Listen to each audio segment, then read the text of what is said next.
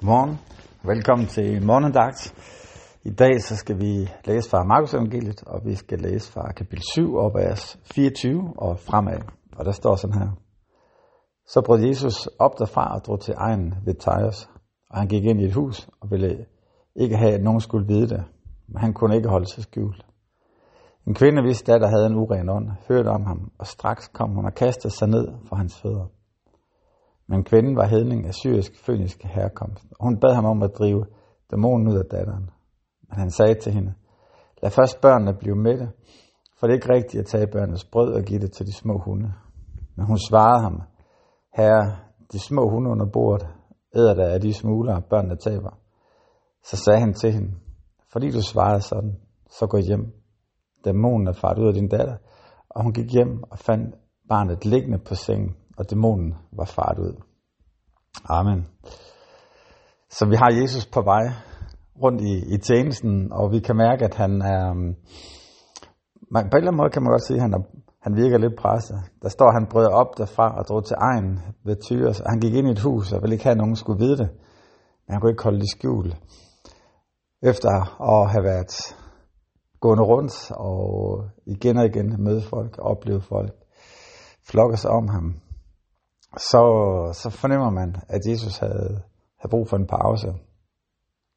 Noget, som, som han, når man ser ham som menneske, er fuldt forståeligt.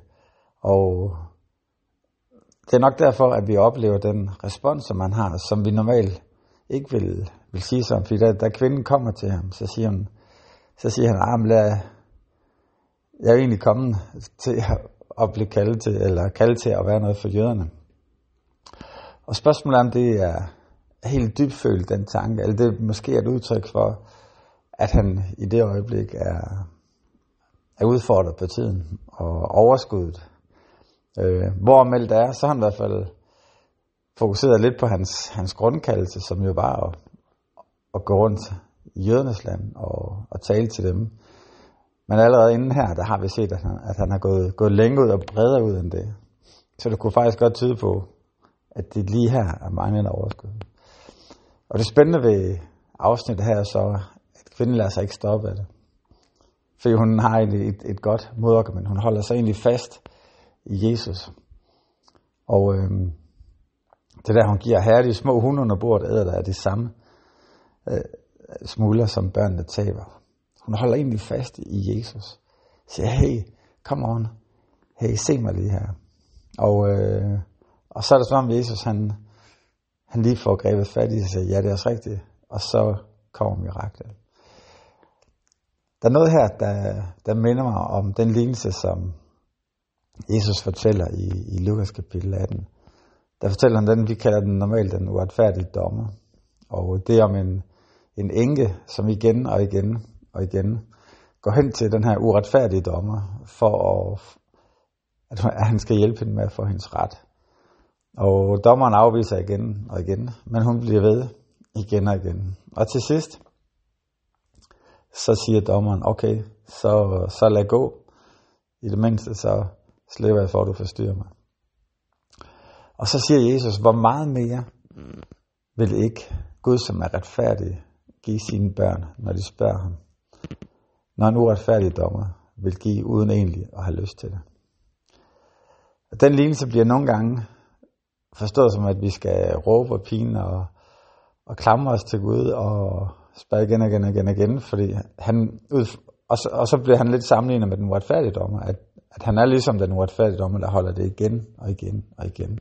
Men det er faktisk det modsatte, at Jesus han giver i eksemplet her, fordi han siger, når den uretfærdige dommer rent faktisk er til at overtale, hvor meget mere, hvor meget mindre skal der ikke til, for at Gud, som er retfærdig, og Gud, som er en god Gud.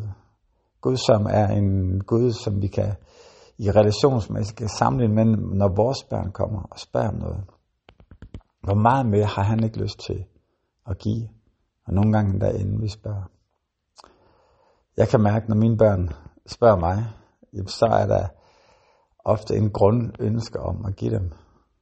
Der kan være nogle gange, jeg siger nej, på grund af en tro på, hvad der er godt for dem, eller ikke godt for dem, eller og gerne vil lære dem noget. Men grundlæggende har jeg et ønske om at give. give dem oplevelser, give dem hjælp. Og nogle gange, så får jeg sagt nej, og så spørger det lige igen, og siger, nej, hey, yes, den er god nok. Og så giver jeg. Og det vi har fat i her, her til morgen, det er egentlig, at, at det er sådan en Gud, som vi har fat i. Og øh, så er der kvinden i vores, øh, i vores tekst i dag, lige holder fast i Jesus og beder igen. Så giver Jesus hende det, som hun har brug for.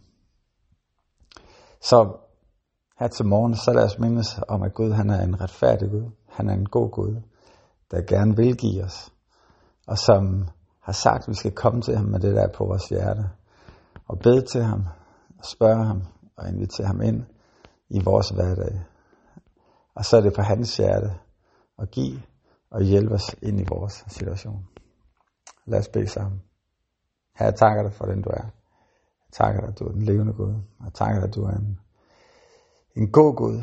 Her du er en god far. Du er en, som ønsker at hjælpe og være der for dine børn her. Tak, at du vil hjælpe os til at have frimodighed til at komme frem til, til dig. Med de tanker, vi har. Med de behov, vi har. Med det liv, som vi har. Det takker dig for i Jesu navn. Amen. Amen. Håber I får en rigtig dejlig dag.